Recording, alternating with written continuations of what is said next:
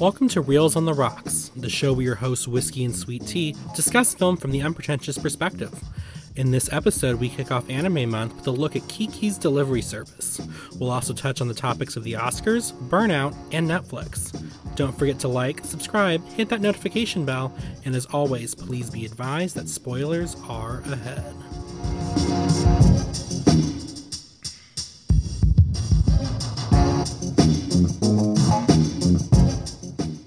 Hello, listeners. Welcome to Anime. Welcome back. It's been a while. It's been a uh, hopefully, while. hopefully these uh, two episodes come out on time, or it'll be Anna June, Anna Anna, Anna Lie.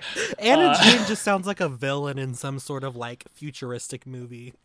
yeah, right. So hopefully these should be out by May, but you know, production stuff happens. Uh, but uh, you guys liked listening to us talk about anime films last year, so we thought we'd give it another shake.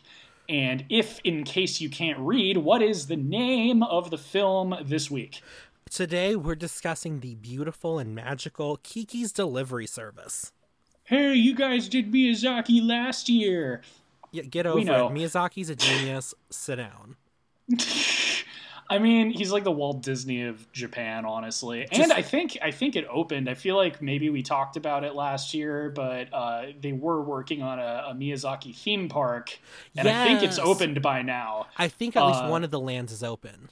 But like you said, well, so is, it's he you say lands. Disney it's not Japan it, without yeah, the anti-Semitism well, so you say lands. It's not like if you say theme park, most people think of like Six Flags or Disneyland or something. It's like it, environmentalism is a big thing with him, so it's much more of a uh, like nature park. Like oh. I think maybe there are oh. characters walking around, but it's not like the sort of place where you're going to go on rides. It's okay, like there's okay. like trees and things like that. So so it's like exploring. sweet. It's exploring nature with the characters that you love. Pretty much, which I mean, again, like not so much in this film we're talking about, but there was a big part of that in My Neighbor Totoro. Yeah, probably his. I mean, a lot of his like Ponyo has an aspect of environmentalism. You've got uh, probably the biggest one is Princess Mononoke or mm-hmm, Nausicaa mm-hmm. in the Valley of the Winds. Anyway, those are all other movies. We're talking about Kiki's Delivery Kiki's Service. Delivery Service. And, and before and I get too you, far, before I get too far, yeah. Well, what are you drinking? Because so I, I like, am drinking. I was like, I wanted something light and kind of bubbly and sort of fun. So I went and got a purple colored uh, bubble tea. But then because it's us, I spiked it with a little whiskey. So. Ooh. Gonna I, get saucy this episode. Yeah, I'm making it. I'm, I might get saucy, so everybody needs to like watch out. And also, before I get too far, um, I apologize. It's like 112 degrees where I'm at right now, so I have my little piggies in the room with me, so if they squeak in the middle, I apologize. Just heads up to our listeners. Well, and so I hopefully next episode I'll have something a little more exciting, but I went ahead and just grabbed some Sapporo, uh, which is Japanese beer. Although while we were setting up, I was reading the bottle and found out that this one was brewed at the Sapporo company in Canada. Oh, so so major. So they the so they catfish they beer fished me. Uh, but whatever, it's the same company. I, mean, I assume even, they make it the same Google, way. Did you even Google? I was at the store. Well, and and that's the thing. Like they do they do make it in Japan. This is just like it's like Anheuser Busch, for instance. They have brewing factories right. all over the country. So right, like right. I'm not surprised they have a, a factory in Canada but I am a little disappointed. Especially like you'd think like when they label it as like an import, it's like, well, yeah, it's from Canada, but it's a Japanese I mean, beer. So what's going on? Technically not You know, it's like when my dad gets a ticket for speeding, and he's like, "Well, I was only going like a mile over the speed limit." I'm like, "Okay, so you were still speeding." Like, so the so the lesson of today, kids, uh, kids over 21 is um, always read the fine print because yes. your beer might be beer fishing you. but whatever, fish- it's still it's Japanese, still Japanese beer, beer, might and really fun be facts, rolling around in maple leaves. I only know this because during pandemic I watched too many travel vlogs and stuff, but I do know Sapporo. Uh, it's brewed like in the northern part of Japan, mm-hmm. and I think maybe oh, oh, I hope I'm not confusing this with Asahi or Asaki, Asaki. Uh, but Sapporo, I believe, it means like snow or cold or something, and it's because like the place where it's brewed is like the snowiest part of Japan. Again, I really hope I'm not confusing that with a different uh, beer, but I'm pretty sure Sapporo is the one. Anyway, so fun fact: it's it's Japan's coldest beer. oh my god. well, you know, if not, at least you're expanding your taste buds more. You know, I've had Sapporo before, but okay. just take the compliment whiskey. Like I haven't had it in a while. I live. I fun fact, I live in uh, Koreatown, and I kind of like the whenever I go out around here, the Korean beer that I tend to get is called Cloud with a K. Ooh. I don't know why. It tastes fine. I just for some reason the name appeals to me.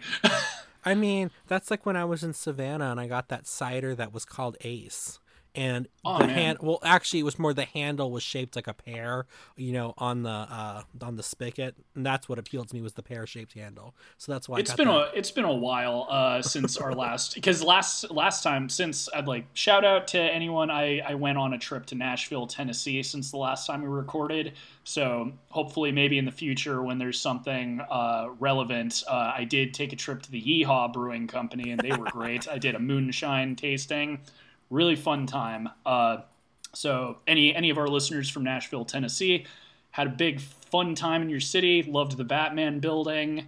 And uh, you were nice enough to send me a picture of the outside of the Taylor Swift Education Center. Yes, I'm Thank assuming. You. Like, I don't know if it was an advertisement for the education center or if that was actually the building it was in. I think that was the. She building. has an education center somewhere in Nashville, and I think that was where it was. But I think I'm pretty sure that was the building because I've seen in some of my groups people have gone to it, and that's the same sign and the same background. So I think pretty sure that you you just walked by the building.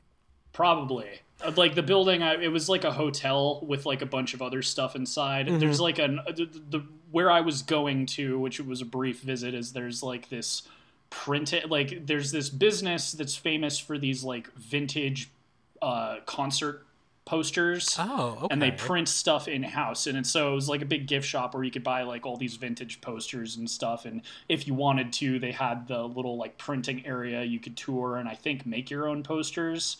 Mm-hmm. Uh, I didn't stay very long, uh, but that was like where I was going when I took that photo. But there's that. Uh, literally, while I was in Nashville, the Oscars happened and the slap heard around the world happened. I, had which... fr- I had a friend working working that event for ABC that was a very stressful time for him. I would imagine so. I also like, and I've been still nagging you to see it, but I, I find it funny. A prediction I made all the way back in October came true. When I saw Dune, I told you, I'm like, this movie, it's going to be nominated for everything and it's going to win all of the technical awards. And that's exactly what happened. That is exactly what happened. Uh, it did, the only, well, it lost uh, like Best Picture, Best Director. Uh, it did lose Best Costume, which I was a little bit disappointed uh, with, but it lost to the film you've been nagging me to see, which I saw. And recently. weren't the costumes amazing?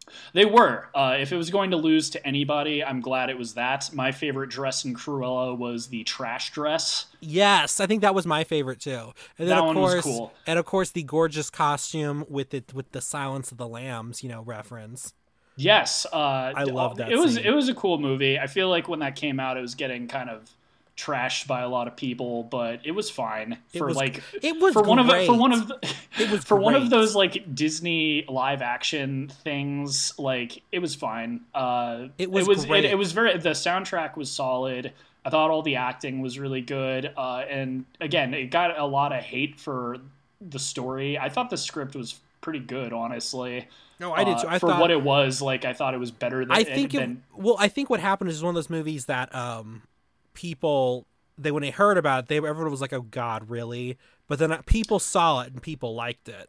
Well, the thing about costumes is that's kind of a lot of movies. People are like, "Oh, really?" Win costume or nominated for costume because it's the costumes. It's not the movie. You know right. what I mean? Right. Uh, personally, I and again, I'm still nagging you to see Dune. I thought the cost, I kind of liked him a little bit better, but that's also like just you have this big fantastical like space kingdom thing where it's like all these different like royal houses with all their different costumes based on different things and so like I I classify it on kind of the same level as like Lord of the Rings or something. But as far as inventive fashion, uh, Cruella was great in that Yes. sense. I actually, like I said this to you uh, earlier in a text message, but I really liked the like punk rock kind of Yes, aesthetic. I, that I thought you'd like that. character. But No, dude, circling I, back like- to the topic on hands, We're talking about Kiki's Delivery Service. So, take it away, T. Okay, Kiki's Delivery Service, released in 1989,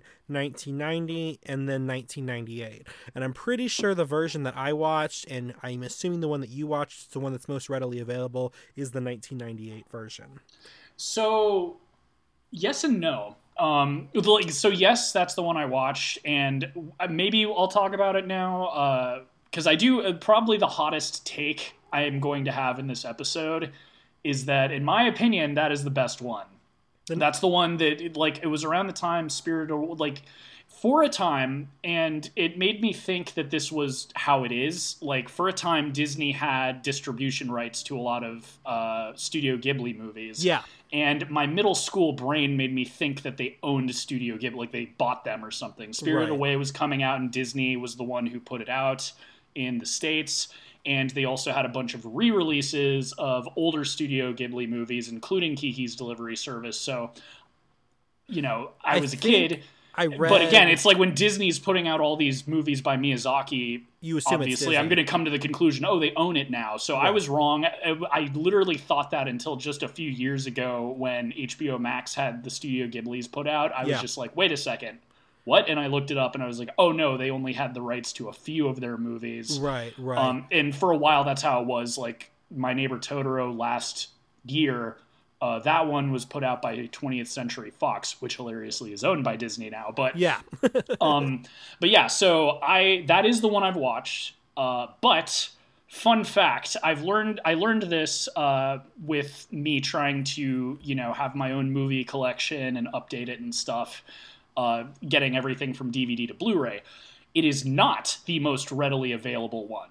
really, it's not. So so so there's actually okay. So who? I know you're going to list the whole cast, but so in the English dub, who? Well, maybe no, no, no, because they didn't change it. Sorry, I'm thinking of my neighbor Totoro.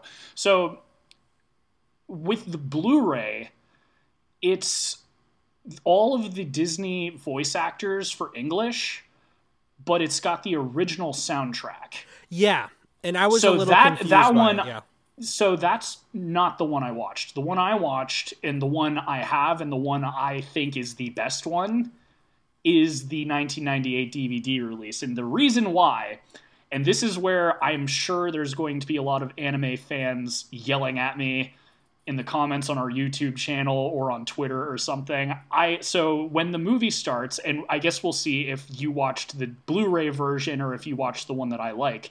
So when she sets off on her little adventure, Disney created a song for the movie called Soaring. Yes. Okay, that song is so good that when I like I I assumed that it was the original song and they just like translated the lyrics to English. That is incorrect. No, the original song. Not even close. It's The- called the- "Message of a Rouge." Yeah, and it's fine. Like that's the thing. So when I got the Blu-ray version, uh, you know, my my mo was to be like, oh, I'm replacing all my DVDs with Blu-rays. So when I saw the Blu-ray version, I noticed all of the music was different, and I was like, what what is going on? And that's when I did my research and all this other stuff. It's fine, uh, but there's just something super whimsical about that Disney song Yeah. uh, you know, leave it to them to, you know, and I, again, like people who probably watched the like subbed version as kids who are like super hardcore anime enthusiasts who are like, oh, dubs are always bad. I'm sorry, man. I really like that song, and I feel like it suits the movie so well that it kind of ruins it when I see the new one. So, no, actually, fun fact: the most readily ver- uh, readily available version uh, is the Blu-ray, which is all of the Disney voice actors, but with the original soundtrack. So, Disney, put out the freaking Disney version as a separate release, please, because I would like a Blu-ray of it. Uh, but until that exists, I am not selling the DVD. yeah. And apparently, that's going to make it really freaking uh, valuable too, because I also saw if like they had people selling the DVDs and they're very expensive. Yeah. So I've got gold and I'm not getting rid of it until they replace it. So this so, it sounds one- like we did so we did see the same version. Yeah, so yours I'm pretty was sure, yeah. with soaring and okay. Um, okay, so this was directed and written by Hayao Miyazaki. It's Yes. adapted from the book Kiki's Delivery Service by Iku Ik- Iko Kaduno. Um, I did not know that it was based on a book, so that's interesting. and uh, with music by Joe Hash. Oh, I'm sorry. I'm so sorry. I screw up these names all the time. Hasiashi, I think. And with the version that you saw, had additional music by Paul Chihara. Because not only did they add those new songs over, they also added over some instrumentals that took place during parts of the original version that were silent. Yep. And there's also like weird changes to like for instance one of my and again I know you're going to get into the whole cast but as far as the English voice actors uh one change I really liked is they had Dan Harmon voice Jiji.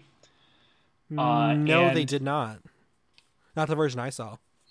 Really? May, wait, maybe I'm maybe I'm screwing up actors' names here. Uh, list the cast, and I'm going to Okay. look this up. All right. English cast Kiki was Kirsten Dunst. Jiji was Phil Hartman. Phil Hartman. There I said Dan Harmon. Sorry, Phil Hartman's who I meant. And then Tombo was played by Matthew Lawrence, who you may remember as the son in Mrs. Doubtfire. Uh, Asono was Tress MacNeille, who I recognize the voice that she played Angelica's mom on the Rugrats. and then two other names, not major characters, but two other names because I recognize their voices. Madam was played by Debbie Reynolds, and Very nice. Kiki's mother was Kath was Kath Soucie, who played Dexter's mom in Dexter's Laboratory. Also, just to clarify, uh, he meant uh, Angelica from Rugrats. Yes. In case it's funny, we're we're that old now where we have to clarify. Well, I guess I don't know. They did reboot Rugrats on Paramount Plus. I, yeah, but I don't know. I don't know. I don't have Paramount Plus. So I don't know who's just in it. just in case The people didn't know which Rugrats. Angelica we were talking about. The That's- original Rugrats, the OG. Um, so this was this was done on a budget of 800 million yen or six million dollars.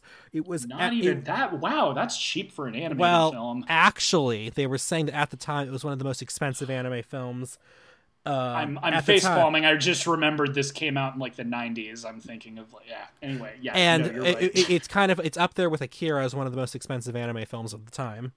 Uh, and it had a box office of 43 billion yen or 31 million, and it was uh, 1989's highest grossing film in Japan. And it has since gone on, and as of 2020, it has a gross of forty-one million seven hundred ninety-five thousand two hundred eighteen dollars. Um, so that is so it's it was a huge, huge success, and even the rentals were like record breaking for this film. You know, after it came out and everything, and it, it was just it was just a huge success. And after a while, I can totally see why.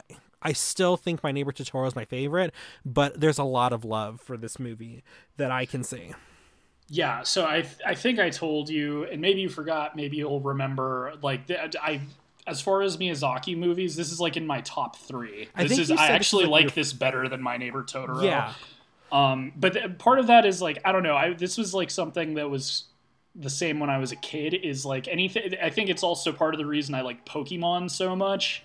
Is Mm-hmm. there was like this kind of thing with like kids going off and like s- y- going on an adventure or starting a life or like whatever at kind of an inappropriately young age appealed to me as a kid. Like the idea of just like running off to like a city and like being like a delivery person or something was like just so cool to me as a kid and the fact that she could fly. Uh, well, um, obviously, like so and, and it's interesting like we talked about this with totoro but this is another miyazaki movie where there aren't really any solidified uh in screenwriting what you would call like um uh stakes.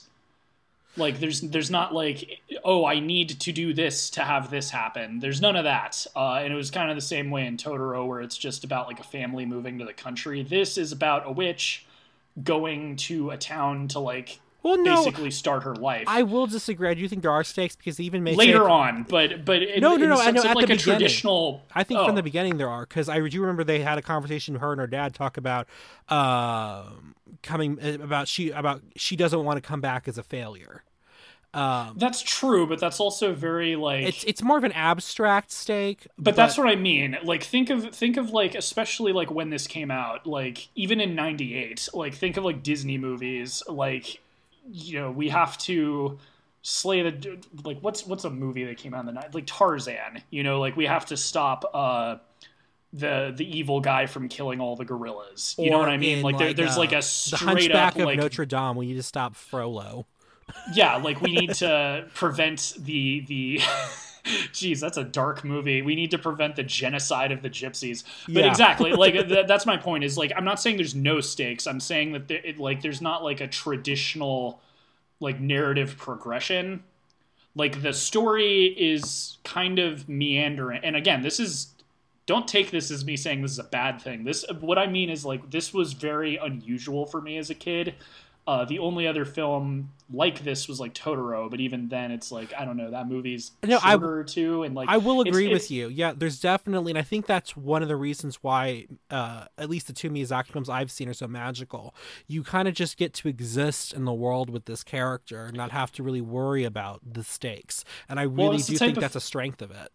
Yeah, and it's a type of film I'd call a mood piece because it's not really like again, there are things that Kiki's doing, but again, it's not like it's very like loose. It's like jazz. You know, it's um It's the jazz. No, but like uh like this is a movie I would put on like in the summer when it's like warm and it's like reminding me of that seaside town Mhm. and I'll just like chill and watch it while I'm either doing something or if I just want to like relax after work or something. Well, you know that's so like funny it's a very I, chill movie. I watched this YouTuber. I think her name is Darling Desi, and she watches this movie. She talks about she watches this movie every time spring starts because she's like, it's just kind of like you said, it's just kind of a mood to get you into like that spring. For her, it's spring. It gets you in that spring mode.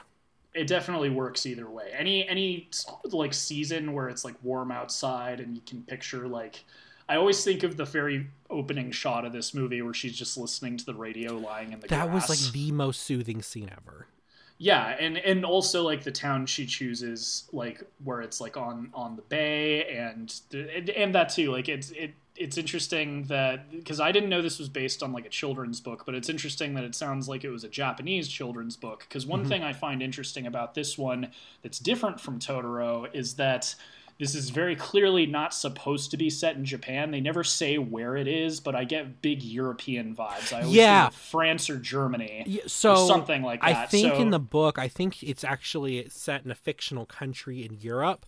Um, they did go and do uh, Miyazaki and the other producers. They did go and um, do research over, and I believe it was like over in. Uh, oh, they yeah they went they went they were over in Sweden, um, Stockholm and Visby, and the island Gotland. Um, so they did, yeah, they they went and researched Europe. They, they were definitely going for that. Although at first, when I saw it was on a bay and I saw the streetcars in the hills, I thought San Francisco. I kind of feel that too, but I lived like my hometown's near San Francisco, so I knew I was like the, the, the streetcars definitely gave me that vibe, but I I knew San Francisco enough to know it wasn't exactly. Yeah, Um, it was too. But there you go, and that's Francisco. probably why they left it vague. They left it vague because they didn't want to like. "Oh, It's set in this country, and this is when the time period it's set in, and everything. Well, like that. even the book But, was uh, set in a fictional European country. That's what I mean. Like exactly. Like I think it, it helps the film, but also it's like if they were vague about it in the book. Uh, but that's that was another interesting thing to me because I don't think I'd seen a Miyazaki Studio Ghibli movie that was set outside of Japan before. So I think that was a new thing Right. for me when this came out. Like it was like, ooh, this isn't. Which again, like with the whole witch thing, it kind of makes sense that they're going for a more European vibe because the Japanese idea of a witch isn't really the same as like a girl riding a broomstick. Right, right. So it makes sense that like it would probably be more, um, you know, European centric. You know what I loved about this is I love that there was no, and you know this is one of the reasons why I for the even though I'm an LGBT person, I don't like LGBT films because they spend like forever going on about like the coming out. Pro- I'm like I'm like I get it, but I'd like to see something else. I'd like to see LGBT joy. And so what I kind of liked about this movie was that they didn't there wasn't no discussion about you know, the world doesn't like witches, but that's okay. Not everyone in the world. And I'm like, I'm so glad that, that was just like it's kind of just an accepted thing that witches exist. And, no, uh, and and that's the funny thing too about this is it's like everyone knows about witches except this one town, and I like that they're not prejudiced. They're just like, they're whoa, just, the girl can fly. like, like it's oh, that's wild. But it's because I think they said they haven't seen one in their town in like a long time. I think that somebody at well, the beginning says that. It's enough that a bunch of people don't even like. In fact, her love interest in the movie is kind of like, "Whoa, witches are a thing. She can fly." Like again, like it's interesting. I like that it's not like, "Oh, let's burn her at the stake," but right. also it's interesting that she is so far away from home that like people are actually marveling at her. Well, I loved I loved when she goes to uh, the second time or no the first time she goes to the, I think it's the first time she goes to the, the, to the old women's house. The housekeeper who's already you know an advanced age is like oh like just like my great grandmother described. Like that's how long it's been since exactly. people have seen witches, and I love that. yes. Um, the other thing I just like is Kiki. Kiki as a character is kind of funny to me because she's she's very um she's very uh, impulsive. I guess maybe that's not a good word, but like I I find it funny that she she's been you know very gung ho about leaving home and doing this whole thing because she's 13 and she needs to, but she hasn't done any all she knows how to do is fly and she's like barely good at that. Like and her mom's like i should like i've been trying to teach you potions and stuff and that also like and there's that jerk that she meets when she's leaving home who's like a fortune teller right. kind of opens up like all of this like whoa all these things that you could uh you know specialize in as a witch. Uh and i just thought it was kind of funny. It's like it, it reminds me of like someone again like I, I liked that uh that aspect of her character that she would just do something you know yeah. what I mean? Like, I'm not prepared. I probably should have done more work, but I'm doing it tonight. Yeah. Like, even the beginning, it's like, I'm leaving tonight. And her parents are like, what? like, we, like we were talking about, like, you know, maybe next week or something. But, like, that's a funny thing about her character. And it also kind of leads to the problems going ahead because she doesn't really have a plan for what she's going to do. Yeah, it's um, like every time somebody brings reason... something up, she's like, "Oh yeah, I guess I haven't thought about a prize." well, and it, it's kind of funny too because like the this is as as much as this is sort of a weird meandering movie, like I could describe it to someone in a sentence, and that sentence is like uh, a witch becomes a delivery girl. Yeah, and it's and it's kind of funny because it's like that's actually kind of cool in sort of a not so glamorous kind of way because she's doing such a not appreciated job, especially coming out of a pandemic. You know right. what I mean? Like, but she's doing it in the coolest way possible. Right. Like if witches, right. if witches existed, if I could order like delivery and have a girl just like land on my my porch outside, and I wouldn't have to like deal with you know meeting them on the street or whatever that'd be so cool i'd never, right. never order food anywhere else um and again it's like it's just the most like simple thing but it, it just makes like this very mundane sort of job a lot cooler than it should be. Well you know what's interesting is is that you talk about how kind of cool this is. Because I, I was watching this with my mom.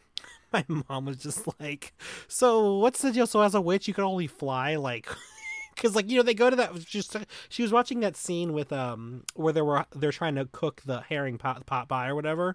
Yeah. And and and and, and the woman's just like and my mom's like, "Well, why can't she fix the oven? Why can't she start the fire?" Like she was like, she's not using magic for anything. And so, well, again, the, the simple explanation is because she didn't do any work. she should be go. able to use magic, but she didn't. She just goofed off like when she should have been learning. I guess her mom was like into potions, but she doesn't know any spells. She doesn't know any anything besides flying. Yeah, which you know is kind of a character fault with her. Is like if she had put in the work, she probably would have had more options. She would have been able to do more in the herring situation herring pie situation. Yeah, like but, instant uh, cooking. But there you go. That's simple explanation for your mom right there. Is like she should. she should have been able to do that. It's because she's not a very prepared witch. She should be able to do all of that. So this was also, even at its time, a very critically acclaimed movie. Uh, your favorite people, Siskel and Ebert, even gave it two thumbs up, and they said it's probably one of the best animated films in released in 1998. Um, so that was I want to come loved back. it so much they doxed the entire cast. They doxed the entire cast. Everybody send presents.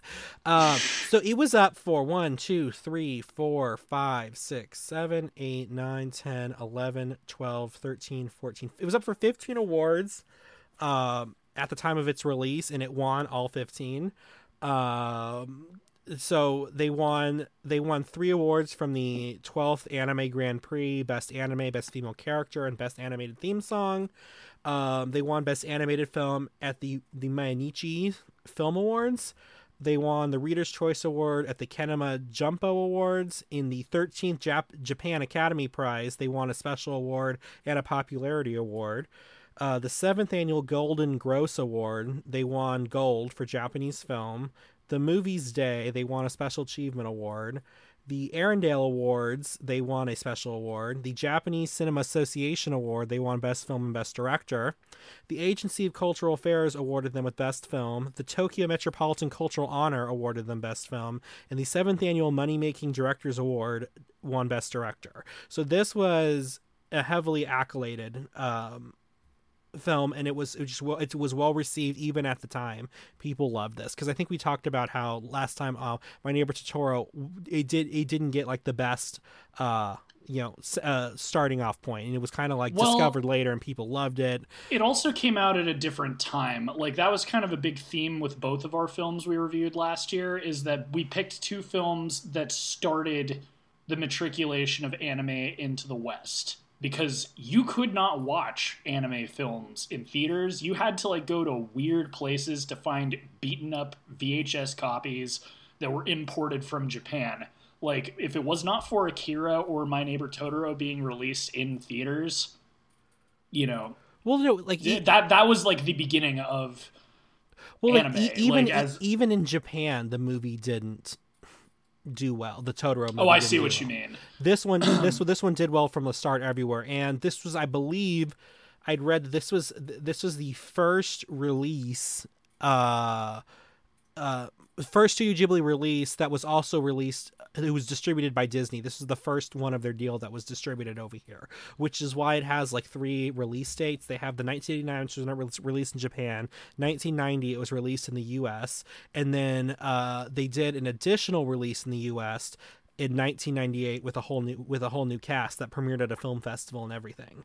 Um, it's honestly blowing my mind that it came out in 1990 because it again like I knew I probably didn't know when I was a little kid, but I've known for a long time that obviously it was like a re-release through Disney, but like it blows my mind that it was that long ago. You know what I mean? Because I was discovering the movie in 98 when it came out. So the fact that it came out before I was even born is like mind blowing to me, uh, especially with like the quality of animation. It looked like a film that came out in 98.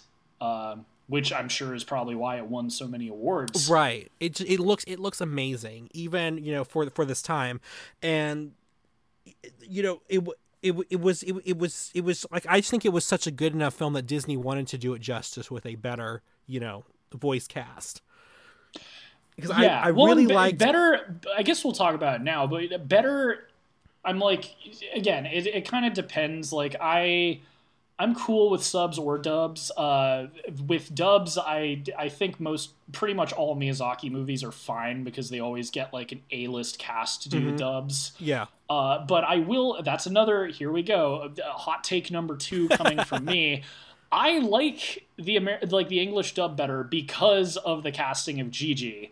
Because yes. and I'm I botched his name, but that actor Phil Hartman. Rest in pe- Phil Hartman. Rest in peace. Uh, he he so he was like an, an SNL alum. He was very good at playing like sarcastic jerks. yeah. and there's something about him being like when you see that cat, when you see Jiji, you do not expect like the voice of a grouchy middle-aged man to be coming out of it. And there's and especially with kind of how like much of a bummer Jiji is, like always saying, "Oh, Kiki, you should be more responsible" and all this other stuff. Like it fits so well and it makes it a hundred times funnier that it's Jiji well, or Kiki. I, Kiki, I, you shouldn't be doing like well, I, I, can't even do his voice. I but, like, loved so how in, sassy he was. Well, so in the Japanese version, it's it's like a little girl voice. Like it's the it's exactly what you would expect that cat to sound like. You know, very high pitched, like mew mew mew mew, like kind of voice. Mm-hmm. I'm assuming it was a woman voicing Jiji. Uh, well, this and is it's fine. It fits like it's what you would imagine the cat to sound like. But there's again, I personally think it's funnier to have uh, Phil Hartman's voice. Well, you- because again, it fits the character because Jiji is always the one telling her she's doing things like irresponsibly. Well, you, And- what's interesting about this Jiji character is, you know, the reason the voice sounds different is actually a cultural difference in our understanding of cats. Um, Japanese culture, from this, from what I read, so if it, this is incorrect, I do apologize. But what I read is the one of the reasons why it, it says kind of that, that that that like you said, a little girl, more feminine voice is traditionally in Japanese culture. Uh, the cats are usually voiced as kind of an is is, is sort of an androgynous, more feminine sounding voice. Whereas in the U.S., when we have cats that have voices, it's usually a gender specific, you know, tone. But That actually, kind of makes sense because now I'm thinking of uh, Garfield, and when we gave him a voice, we kind of gave him, you know, a very like bemused sort of again like a middle-aged man voice. Right, right. so that makes that makes sense. Well, and also he also Jiji in the uh, original dub is supposed to be a lot more cautious about things. I mean, he's still cautious now. He's supposed to be a lot more cautious and I and not as you know, uh, not as sassy because Phil Hartman is very sassy as the cat. yes. Uh, there was And that that's- there was that weird line he said though that one thing that popped out to me when after they leave the uh the girl who the girl that she stays with in the cabin you know the first thing they meet he, he leaves and she says she says oh she wants to draw me he goes naked and I'm like where did that go? that's like a very adult joke I didn't in the- even. Maybe that was in the version that you watched because I don't think I don't remember that line. But uh, well they also said That's- that in later Blu-ray releases which you talked about well, um, so that's the thing too. So like again, I so another thing I noticed uh, with the Blu-ray that I watched, not the, not for this review, but the one that I got where I noticed that there was differences made, is they cut out some of his dialogue. Yeah, they said that they um in the Blu-ray release, um they tried to return it more to the tradition, the original Japanese scripts. They took because Phil Hartman did a lot of ad libbing, Yeah, um, where the cat wasn't saying anything in the original one, but he says it in here, and I think that's one of those that's one of those things that was said. So that was that to me. That was like, well, where did that come from? Yeah, no, and that's again maybe I just wasn't paying as close attention this time. I've seen this movie dozens of times, so I was sort of like, You were you, like, ha- you were half watch watching. it You didn't have Yeah, to watch exactly, as I was like- closely. exactly. So you know what's interesting is we, we talked about how this was a um adapted from a from a children's a I think it was a chapter book, um and they said in the chapter book, uh the stakes are not as high as they I mean we talked about not really have but like the major crises are not as severe as they are in this movie. Um th- th- they're really more just kind of her just having to make deliveries. Uh, but there is no, she loses her ability to fly. There is no, you know, crashing airship. Um, and Miyazaki said that that because you know putting things on film is more realistic, she wanted to, wanted to really give her more realistic uh, problems that you would Yeah. experience. And so actually kind of re- I will say the ending though, I was kind of like, well, this became really dramatic really fast. There's just this crashing airship that was kind of looked like kind of like the Titanic in the air. It was weird. But I well you it. know you know like in going off of what you just said there like so i i introduced a friend to this film whose favorite film was cinderella and i told her like this movie kind of reminds me of cinderella but she's actually fixing her own problems mm-hmm. Because it's the same thing like most of the like and again like at the beginning you seem to think i was like saying oh there's no stakes the stakes are more relatable. That's Yeah. what I mean. Like when I say it's not like a traditional like kids movie. You know, she's she goes through all this trouble. That's one of my favorite parts of the movie too. Like she goes to all this trouble to get the herring pie made and delivered hot and steamy to this jerk, to I this know. absolute bitch who does not care. and it's like that is so relatable, especially to anyone who's worked like a minimum wage job. It's like oh my god, this is this is every every like Karen in the world. Right? like, oh, oh my god, grandma's gross pies. Oh, she ruined my birthday. Like, shut up. I was like, you know what I've been do- I've been working on this for freaking 6 hours and flew it to you in the rain and got sick by doing it. And, and I do think that that was also kind of a cool narrative transition because right after she gets sick from doing that is when she loses her powers. But it's just there's lots of that in the movie, just Mm-hmm. very mundane people being jerks to her. That like again is very relatable um much more so than like a lot of other kids movies where it's like if someone's mean it's because they're like evil or like a witch or something you know what i mean? Like when you think of like disney movies the only mean characters are like the villain and everyone else is like some agreeable magical person.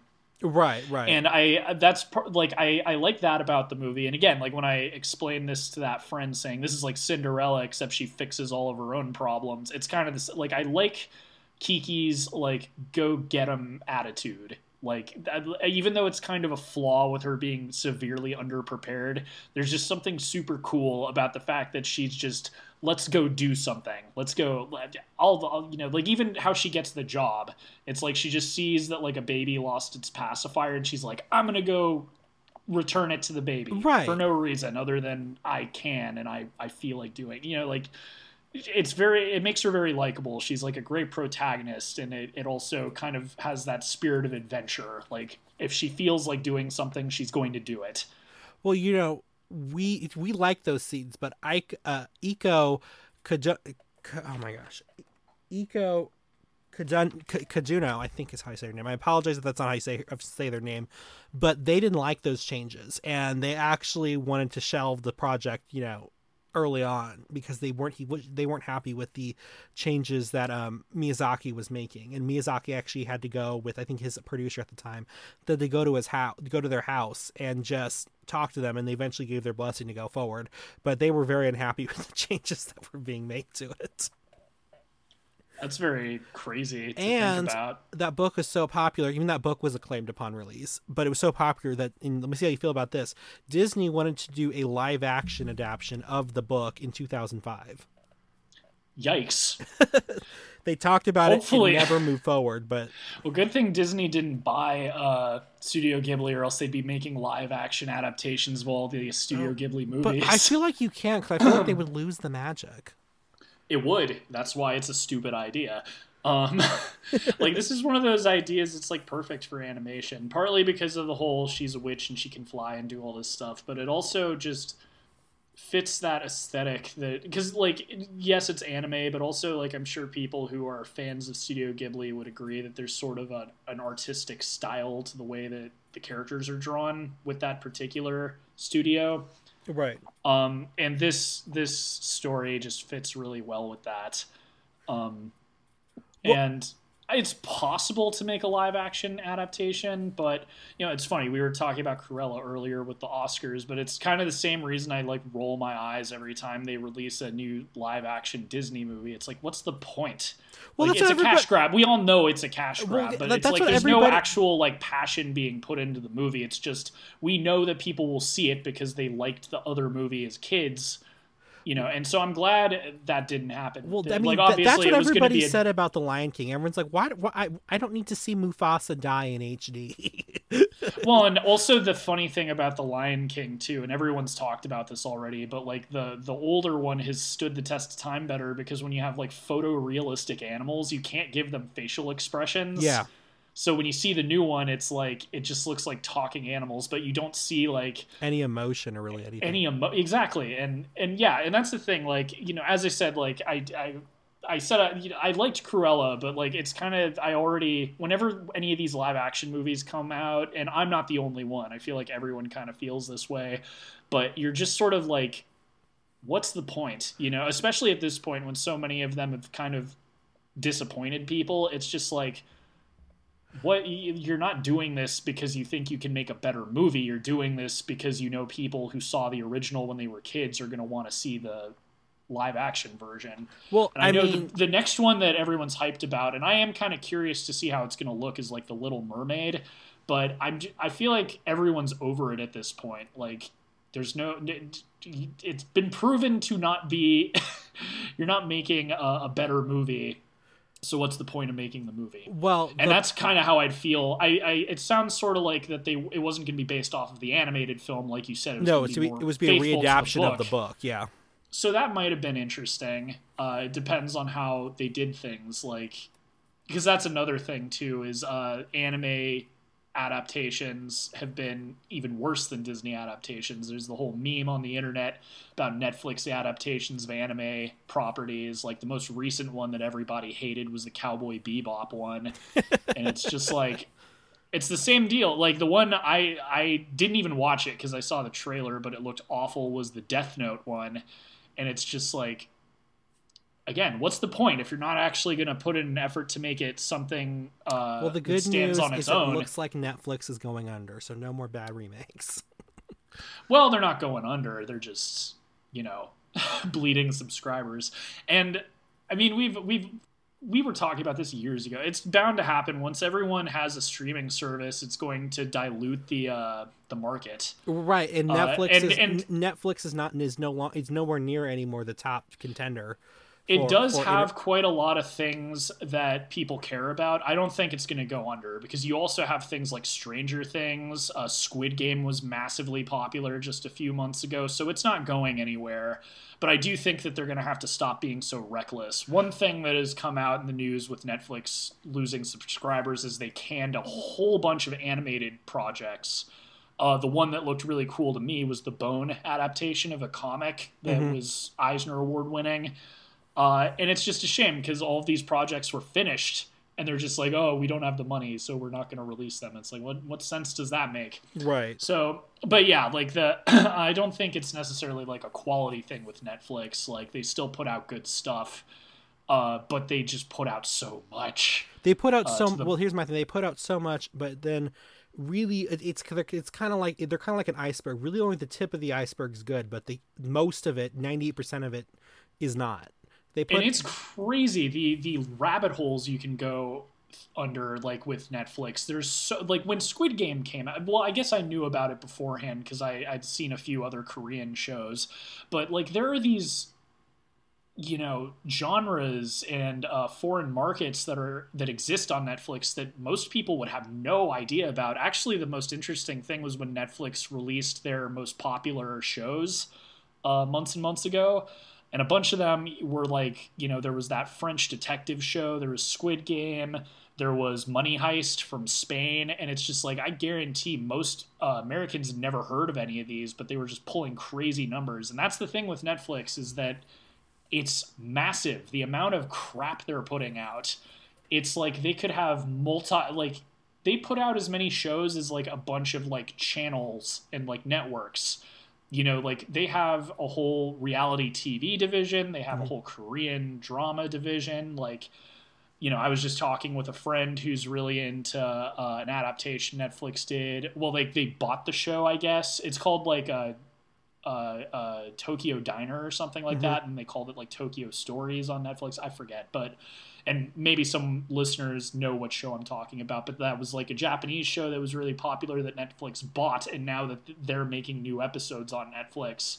But again, it's like it's just insane the amount of stuff they're putting out, and that's kind of like we even talked about this in my university classes was that the model was unsustainable. Right. And we're seeing that now. So no, I don't think Netflix is going anywhere. I just don't think they're going to be able to recklessly produce so much content right. and then, without caring about who's watching. Well, and then also you mentioned they put out as much content as like a channel does. Well, if that that may be true, but the channel doesn't Multi- give... multiple channels, but, not one. Like, but like multiple, much... but yeah, but then all those channels are not giving everything the budget of Game of Thrones, like Netflix exactly.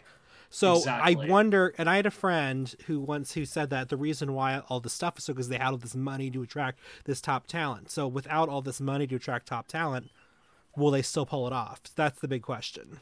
I think they're going to focus on like uh because they they have been critically acclaimed. They've got a lot of really good movies. Uh, not you know I mentioned The Power of the Dog, which just won an Oscar, but they've got like a whole bunch uh, Buster Scruggs is one I really like. Uh, you know, they've got like a lot of critically acclaimed movies. I think they're going to kind of focus on doing that and probably like the shows that are actually pulling well, Like Squid Game's not going anywhere. Stranger Things isn't going anywhere. Well, Stranger Things I think is in its last season.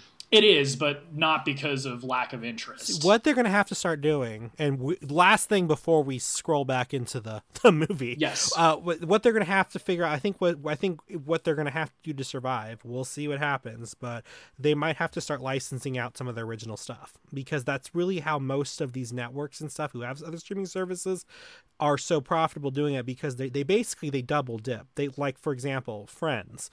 Friends is licensed to like nine different networks. So they're so they're getting tons of money from them, but they're also double dipping getting all the people who basically subscribe to HBO Max just for that show.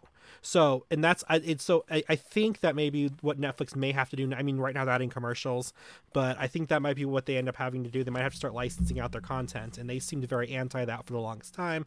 But we'll so they see. do kind of do that. I don't know if you've noticed, but they do actually sell DVDs of or DVDs and Blu-rays of their shows. Like you can get Stranger Things on Blu-ray, but only Uh, for their so most do- only for their most popular ones. No, for sure. But I so maybe not license. One thing that's definitely going to stop happening unless it's profitable. Again, they don't really show their uh, their metrics, but I do think that they're probably going to just drop any. Like once the contracts run out, I don't think you're going to be able to watch The Office or Friends or anything on Netflix Yeah. because of how much money they Well- pay them to run it on Netflix. Well, because those think were their most probably just those were their most original- watched shows. They spent like I think almost. I want to say it was like a. Re- I think it was almost a billion dollars. Technically not. For, for Technically Friends. not. They according used to, to those metrics, well, they used to exactly, but, But according to those them all. metrics they released, all of those like foreign shows are their most popular shows. So Well- I de- again, Squid Game's not going anywhere.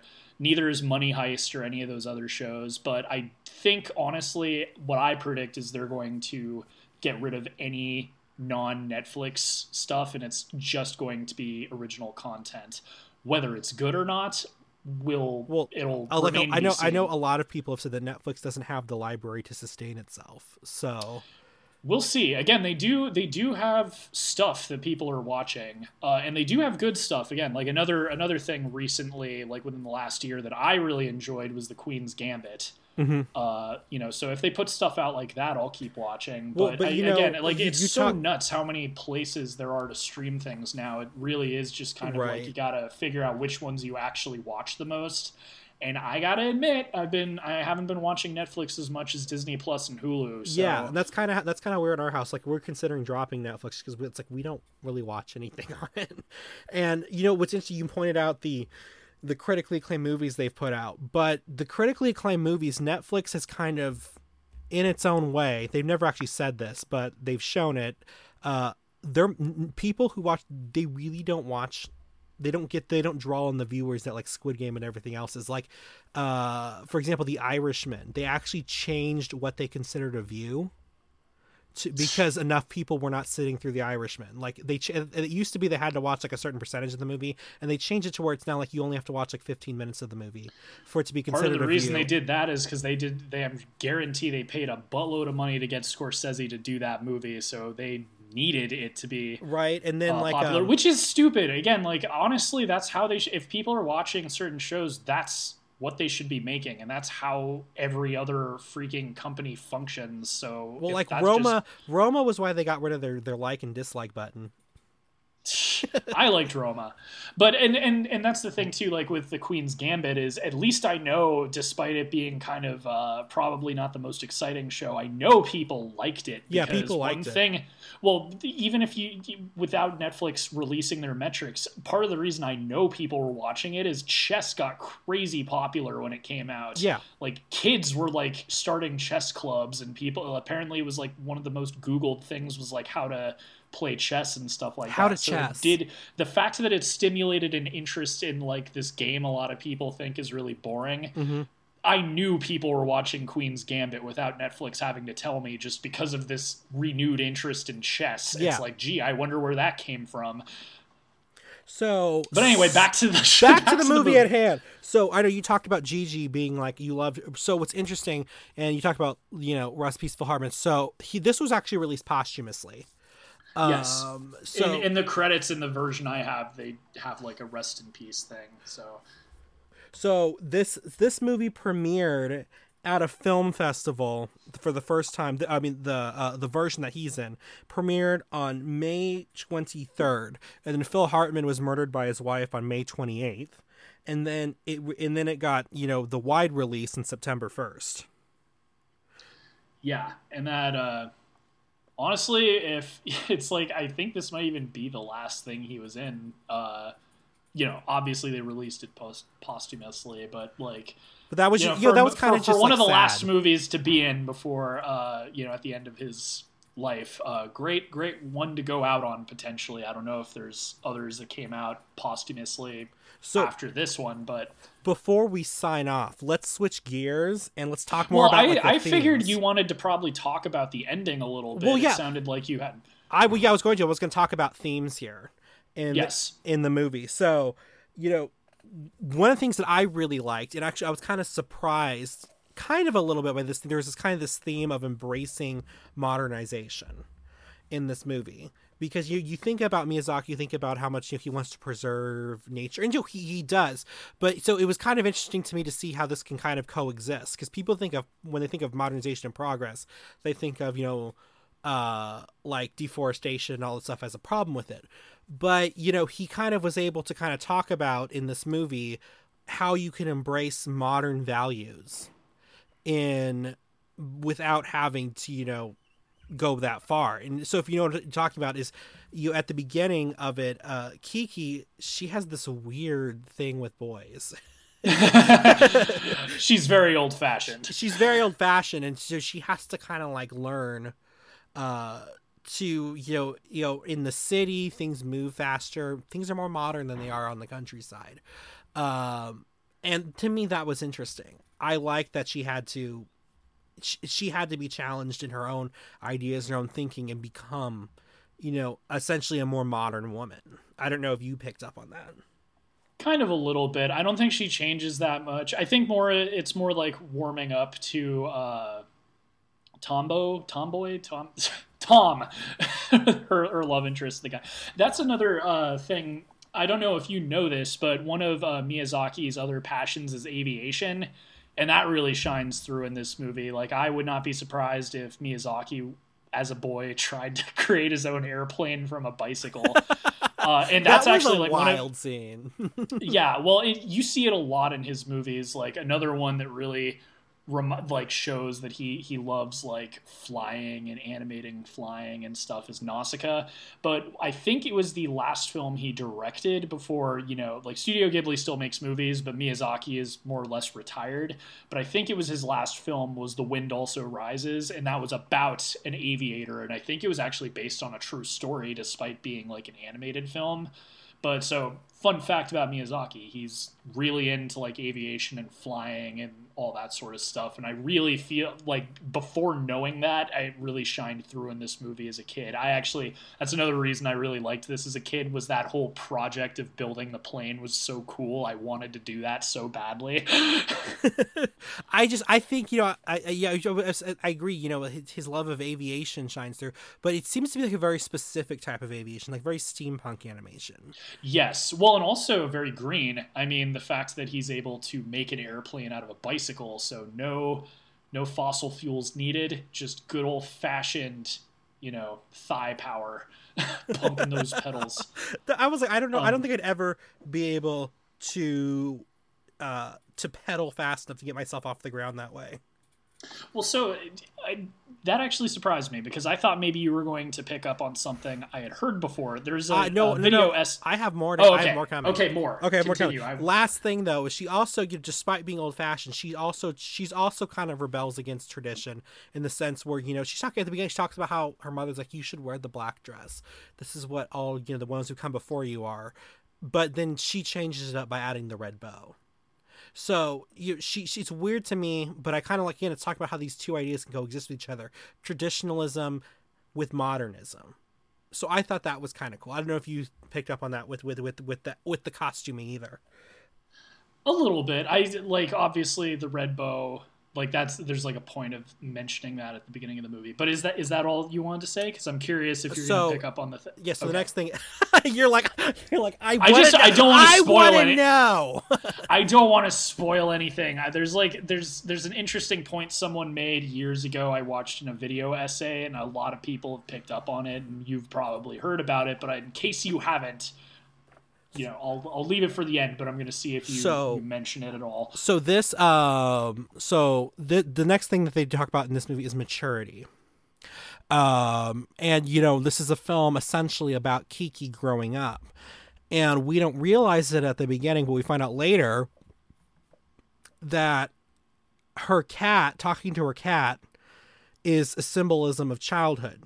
And when she starts having problems, she faces, for example, the real world, and she's exposed to the real world, she's now essentially grown up.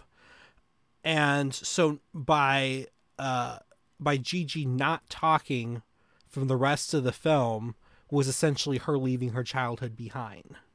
Well, he does talk at the end. No, he at doesn't. At the very, very end. No, like, no, not no. he- well, no, he doesn't. She in the U.S. release, the Okay, 1998 so- U.S. release, there's an added line at the end where Kiki's writing to her mother, and she says, "Oh, and then me and Jiji are doing fine."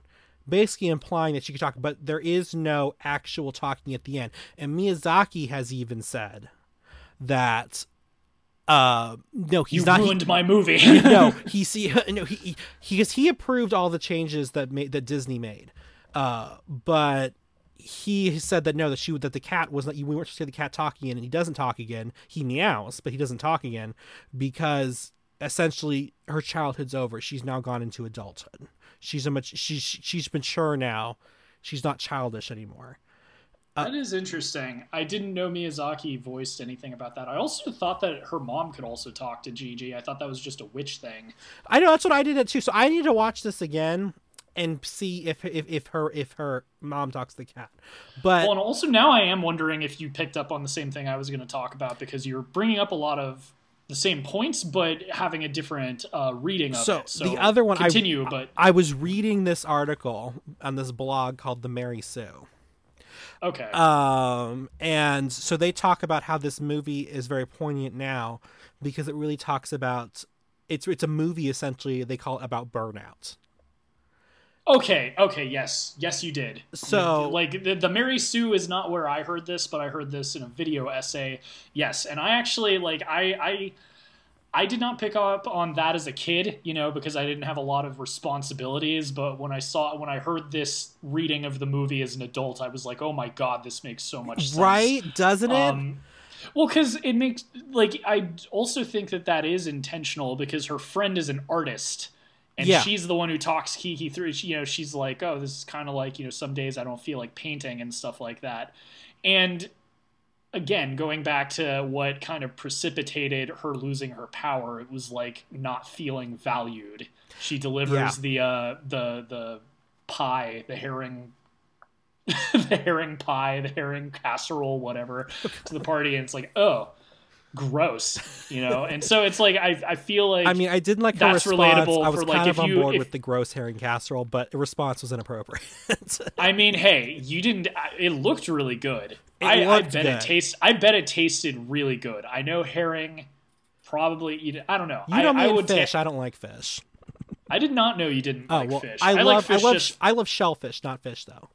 I like fish just fine. I'm sure, and honestly, like, I bet it probably tasted like a chicken pot pie, but Probably. fish. Anyway, reg- Regardless. so like, so like, I feel like it was what precipitated it was just feeling undervalued, and that kind of made her feel like, why do I even bother? Which I again, like, if you're an artist and you create something and maybe it's like for someone for like a patron or something and and they are just like oh this is this is what you made well hey i mean i paid you so whatever but thanks you know like that might just kind of deflate your ego or make you feel like maybe you're not as good as you thought you were Yeah. uh Well- and you know like putting in all that effort I, I, it, again like that that reading of the film really blew my mind and i don't know if the mary sue came up with it or if the person i watched came up someone plagiarized somebody else but it's a good uh it's a good reading because it makes a lot of sense and it also explains how she gets her power back because Yeah. it's not until she need like she is the only person who can fly you know and suddenly you know she becomes valuable and like everyone actually respects her Well, and, so the reading of the Mary Sue, and actually it does, and it kind of does explain. I think actually to me it explains the ending better. This sort of reading of it. Um, the the Mary Sue says the article says that um, you know they they interpret it as you know essentially it's a rejection of that phrase that you hear old people say all the time.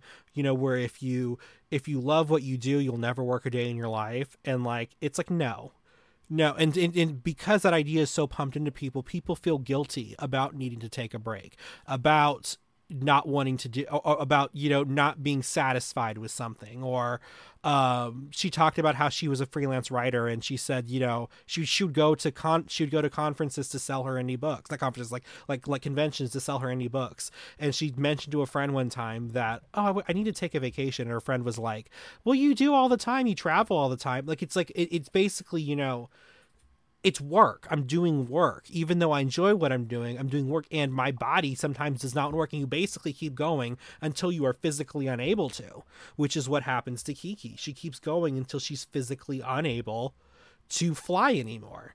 And you know, and even at the end of the movie, when she, when when she, like you said, she's the only one. She does it because essentially she has to, but she's not doing it, you know, impeccably and to me that reads that makes that that goes into it more. Because her friend was in danger she forced herself to do this to, to do this last mission to save him. But i but like it's almost like i've always un- i understood after that she kind of took an extended break and came back you know refreshed after that. And she was able to to, to be a better uh to to, to, to basically to get back to where she was when she started if that makes to be sense. a good witch. Yeah to be a good witch essentially are you a good witch or a bad witch? No, I again, like I didn't pick up on any of this as a kid, but re seeing that like hearing that that reading and seeing it as an adult, it makes so much sense. Right. And again, uh, to the point where I think it was very intentional. Um even though I don't remember Miyazaki or anybody ever talking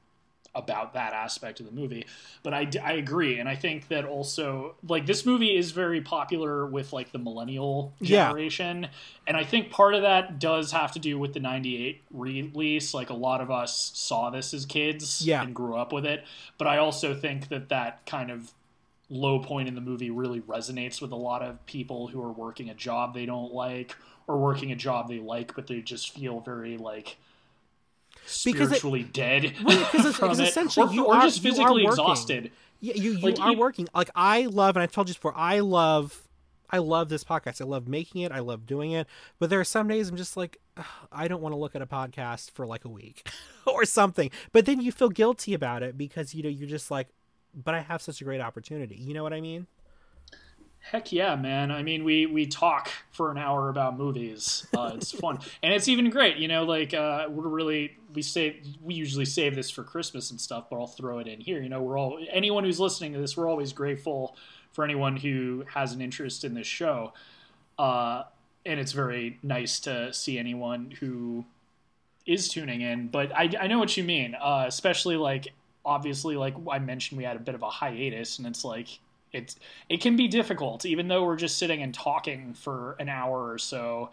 Uh, there's a lot more that goes into it that you wouldn't think about. Uh, editing the show can take a ridiculously long amount of time, partly because you're just like listening to the, sh- you know, like when even when you finish editing, you want to listen to the whole show just to make sure you didn't catch anything, and that can take an hour just to make sure you're you know, catching all the mistakes. And so it's very time consuming. Yeah. Or like me, um, I've edited the show and then I'm like, oh, I still have to go back and record the opening.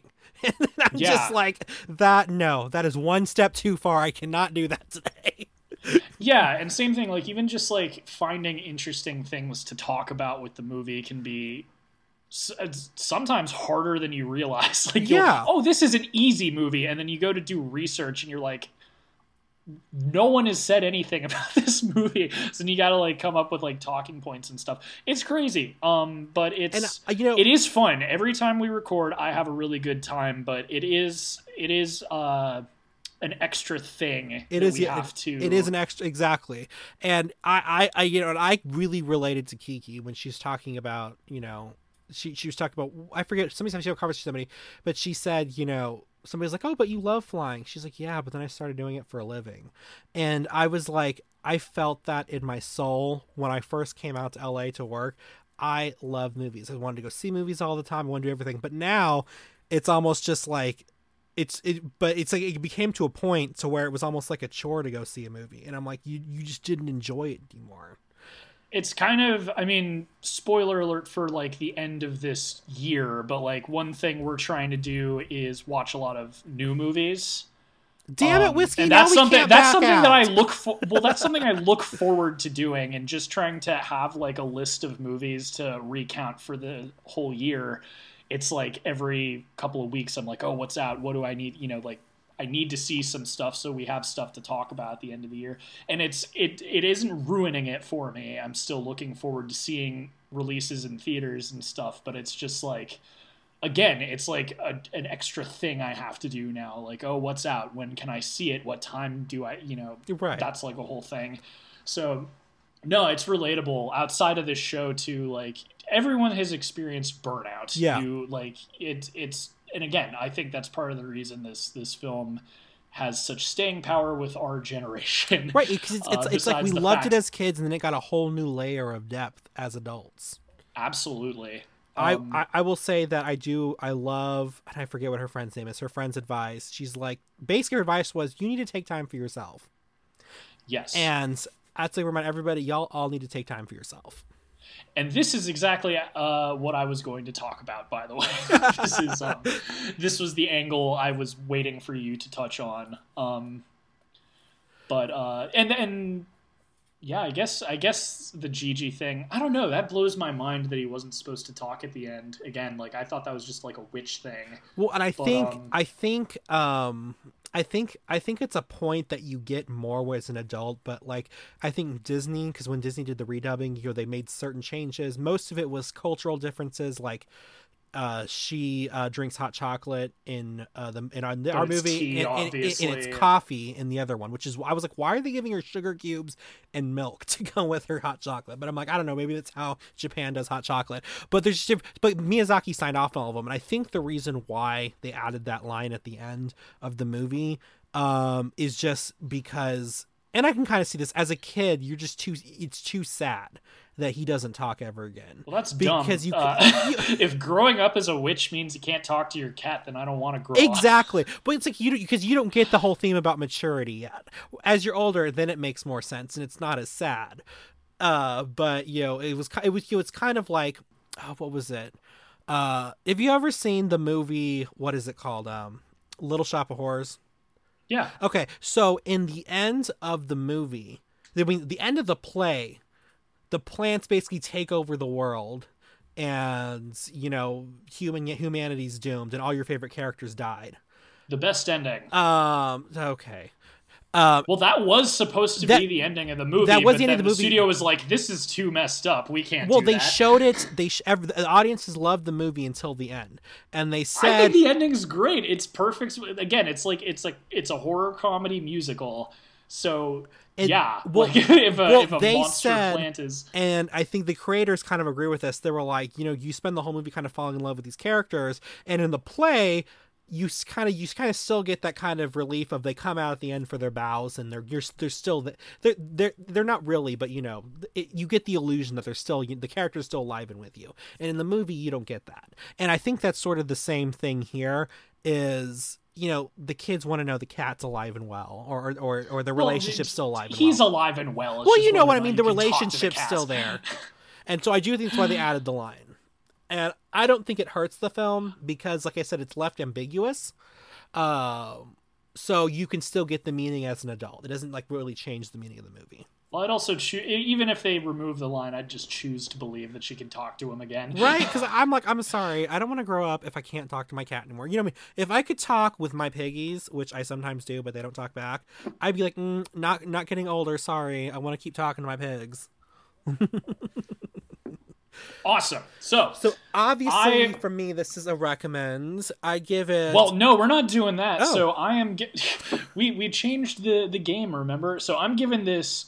I so I it'll probably be never where I give this a perfect four out of four, um, just because I don't believe there's such thing as a perfect anything. we, uh, you you know close. there is, and it's called Gone with the Wind. No argument. so so I will give this three and a half Sapporos because this is as damn close to perfect as you're gonna get. It's one of my all-time favorites. If you haven't seen it for some reason, or if you're a young person who didn't grow up with this, uh, bully Disney into releasing the the version that they released in '98 because that song is better. Uh, but even even so, like any version you can watch of this movie is going to be great. Yeah, I love a, it. It's a great. It's like it's a fun. It's a fun place to kind of just be in this world with this character. So I'm gonna give this because I believe in happiness. I'm gonna give this four out of four pitchers of sweet tea stirred with a witch broom. I like I like your style. but awesome. Thank you guys for tuning in. Uh, sorry it's been a really long time since we uploaded, but hopefully you're still sticking around. Uh, and hopefully you're looking forward to our next episode of Anna June. Anna June. Oh, okay, can we at least give them some hope that it'll come out in May, please? nah, we're, we're gonna we're gonna try. We're gonna try. We're we'll gonna try to- for May because I have We're gonna talk to our cats. We're gonna fight through that burnout. We're gonna hang out with our friend in the woods with all of her pet crows. We're gonna. Can someone We're just invent through it. like a little box that'll transmit my piggies' brainwaves into words so I can talk to them? the next episode, uh, I have actually like. I picked this one because I've never seen it, uh, and you've never seen it. So Are we'll you see kidding? how I'm all about it. I use it on my food all the time. The next movie. Yeah, spring, I sprinkle it on my food. Thought you use it on your food. Oh, that was a good hint too. Some some uh, some nice weebs in the audience will probably pick up on which movie we're doing next. so, thanks again for tuning in. Feel free if you're watching this on our YouTube channel to like and subscribe And we are And- apparently now officially live on Apple, Podcasts. on Apple Podcasts. So if you're listening there, we appreciate your business. Thank you, guys, if you're listening on Apple Podcasts. And feel free to check out whether it's Spotify, Apple Podcasts, all the other stuff that we're on. Check out our old episodes. We've been doing this for a while now, so we've got a bit of a backlog of episodes if this is the first one you heard. But a good like backlog, heard. not a back bad backlog like Netflix has. No, like a backlog. Like we've been doing this since the beginning of this pandemic. So anyway, uh, if you see, since you since you if you if you see a movie you like, feel free to click and see what we think. Uh, and we got more stuff coming up. But thanks again for listening and keep keep stay. Uh, what I didn't even think of a, a an ending catchphrase. We're trying to figure out what to uh, end the show with. I know you're you're. Let's end it with your catchphrase, T. All right. Thanks for listening, and as always, suck it, Scorsese. Peace.